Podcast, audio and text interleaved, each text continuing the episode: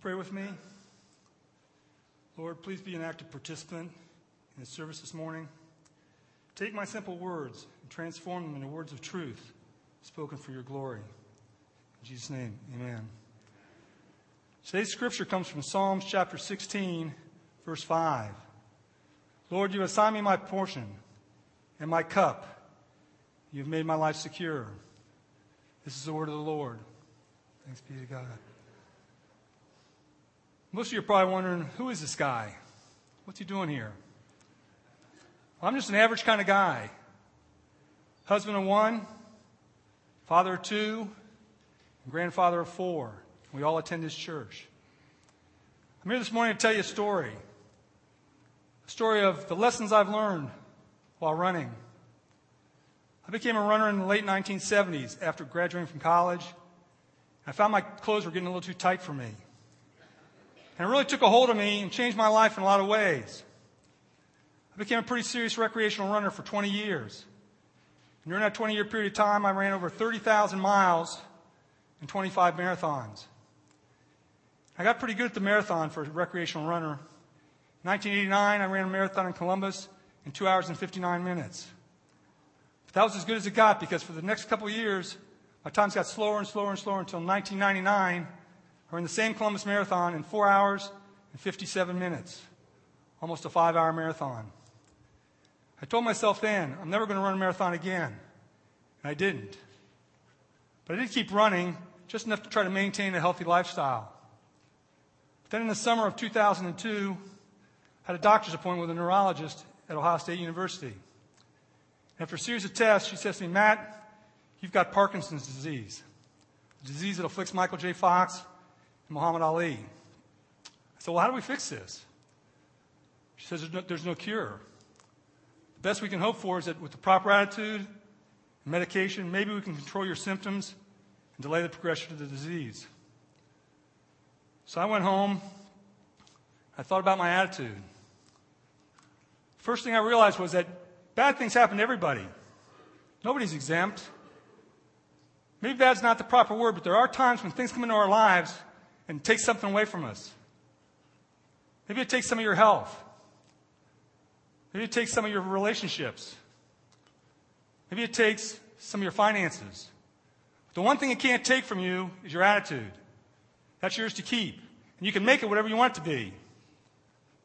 I found that people basically have attitudes divided into two groups, and it's based on how they look at their cup. Some people look, the first group is looking for pity. They say, Look what's been taken from my cup. It's half empty. There's not much there I can do anything with. Second group's a little bit more optimistic. They look at their cup and say, Look what's been taken from me. It's half filled, and there's still a lot there that I can do something with. I like to think I'm in that second group. But I also came up with a way of looking at this thing that worked for me. And maybe it'll work for you.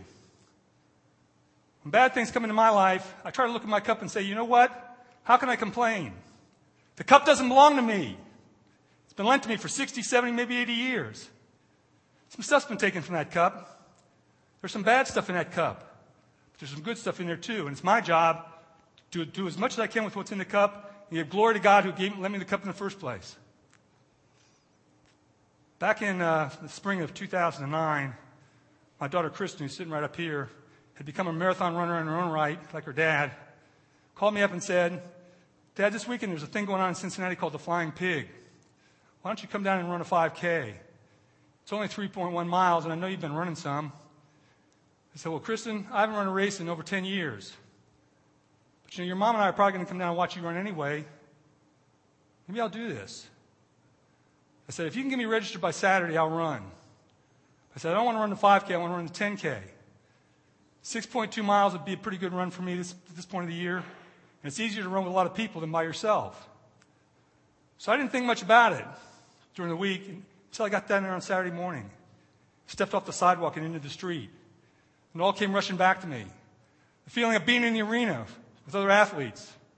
Being in the game instead of being in the stands feeling of sweat and exertion, the feeling of getting energy from the person next to you and you're giving energy to them, the feeling of setting goals and going after it, of having doubts and overcoming them, the feeling of taking on something that's difficult and achieving it. When I finished that race, my mind was talking crazy. Said things like, wow, I forgot how great that felt. Could I do that again sometime real soon? Do you think? Do you think I could run a marathon again? Would I want to run a marathon knowing I couldn't do it in five, six, seven hours? Maybe I couldn't do it at all. Maybe I could run for a cause. Maybe I could get people to sponsor me. I could turn the money over to Parkinson's research. Maybe I could make something good happen out of these bad cards I've been dealt. So I went back to the Michael J. Fox Foundation website and saw that they had a group of people called Team Fox. It's a group of people who are willing to raise money and awareness for Parkinson's research. And I knew exactly what I was going to do. I was going to raise a required $2,500 and run the New York City Marathon for Team Fox. I had some doubts. I was going to be 57 years old with Parkinson's and hadn't run a marathon in a decade. Then there was the issue of the $2,500. This economy, when people aren't giving as much to charity as they used to, what if I couldn't raise the money? I quickly found out that the Lord had his hand on this journey. And he had more in store for me than just raising $2,500 and running 26 miles. Because the $2,500 was raised in three weeks. Nearly $8,000 was contributed for race day. But the biggest contribution came from my daughter, Kristen, who said she'd run the marathon with me. I think she was afraid I'd get hurt, trip and fall, and get swallowed up by the 43,000 runners who participated. But I didn't care because I knew now, no matter what, she could get me to the finish line. So my whole family went to New York City that weekend in November 2009. We had a great weekend. And Kristen brought a camera and documented the events of the weekend, including the race.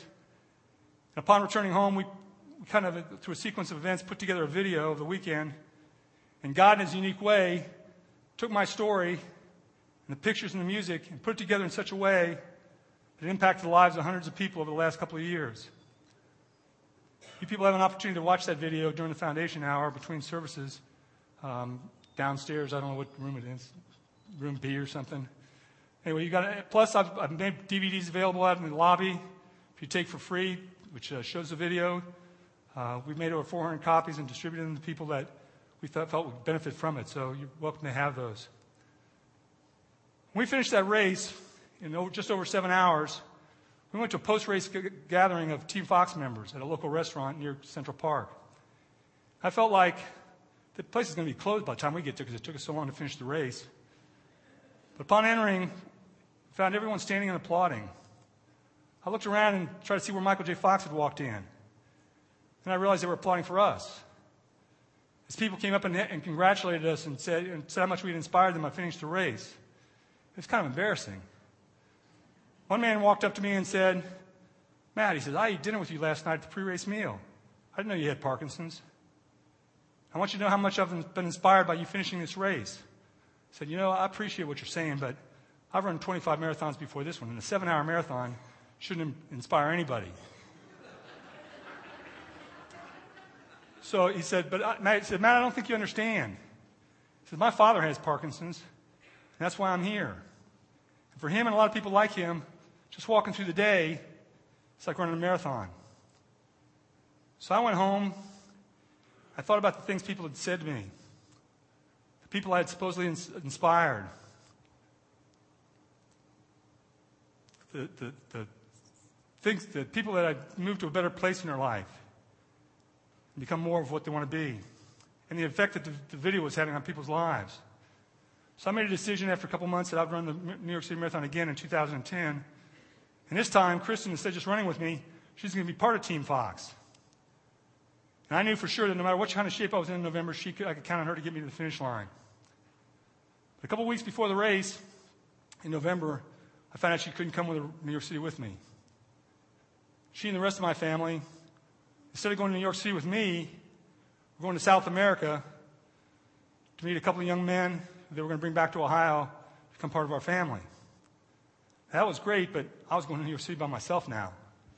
And I wasn't prepared for that because I'd counted on her to get me to the finish line. And I really had some severe doubts. And Saturday night before the race, I had a little talk with God. I said, You know, I know you've had your hand on this thing for the last two years. You want me to use this as a platform to talk to other people about Parkinson's and bad things coming into our lives and attitudes and possibly inspire some people to move to a better place where they think more positively. They become more the person that, they, that God wants them to be. And uh,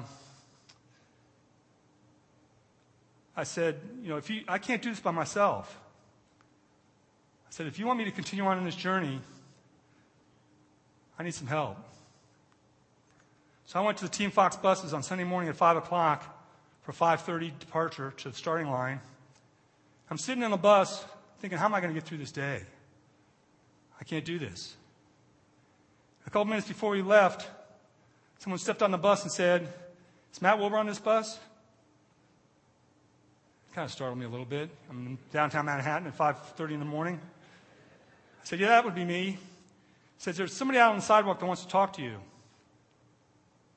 And the young man walked on the bus, came back to my seat, shook my hand, says, I'm Mike Dubin from Ann Arbor, Michigan. He says, uh, You probably don't remember me, but I came up to you and told you after last year's race how much you inspired me because my father had Parkinson's. He said, Yeah, I remember you. How you doing, Mike? Says, It might be a coincidence, but over the summer I was your daughter's Team Fox mentor for this race. I know right now that she's down in South America doing a wonderful thing.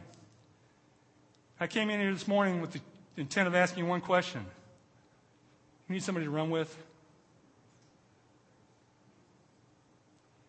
What could I say? I knew that God had taken care of me. He brought me somebody to, take, to support me get me to the finish line. An angel, so to speak.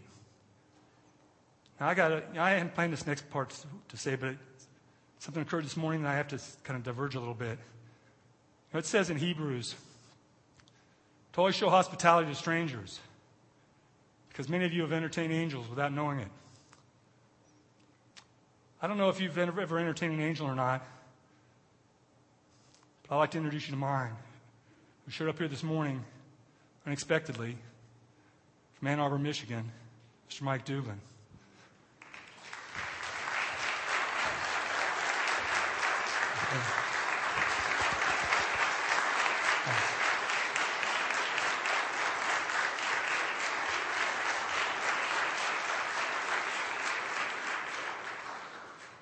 That's how I feel too.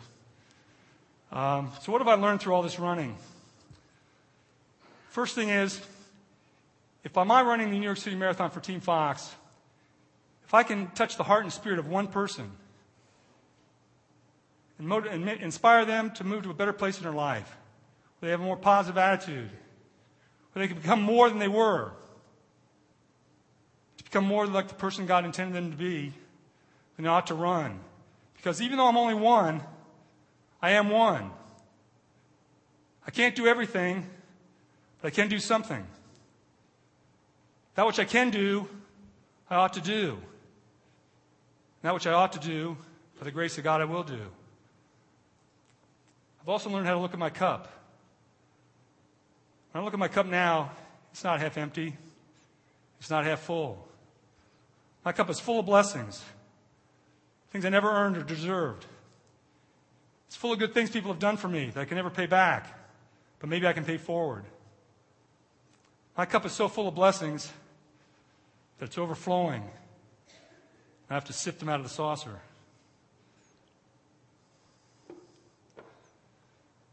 Last thing I learned was that Jesus Christ had a cup too. It was pure and without blemish. On the night that he was betrayed, he knelt in the garden and he prayed with such intensity that he sweat drops of blood while his teammates slept in the bleachers. When Jesus was in that garden, he looked into his cup. You know what he saw? He saw a crown of thorns. He saw himself being beaten and spit upon. He saw the nails in his hands and feet. He saw the cross, the crucifixion. But you know what else he saw? When you looked in that cup, He saw the sins of Matt Wilbur, all of them. You saw my sins and he saw your sins. Being divine but totally human, he reacted the way we might react. Twice he shouted to his father, Take my cup from me. I don't want it, I don't deserve it. But thy will be done. And Jesus Christ paid it forward. Paid it forward 2,000 years. So my cup and your cup could be pure and without blemish. What did he say at the pre race meal just a couple hours ago, a couple hours earlier to his teammates? Didn't he say something like, My cup is a new covenant offered to you? Take my cup. You'll do greater things than I've ever done. Take my cup. You'll never die. You Have everlasting life. Take my cup. I'll go and prepare a place for you in my Father's kingdom. There's no more sorrow and pain, no more tears, and no more sickness. These are just a few of the things I learned while I was running. Dear Lord, thank you for this opportunity to tell my story, to tell your story. The fact that we're all on a journey to the finish line. We count on you for your support. That you have indeed assigned us our portion and our cup. You have made our life secure. Amen.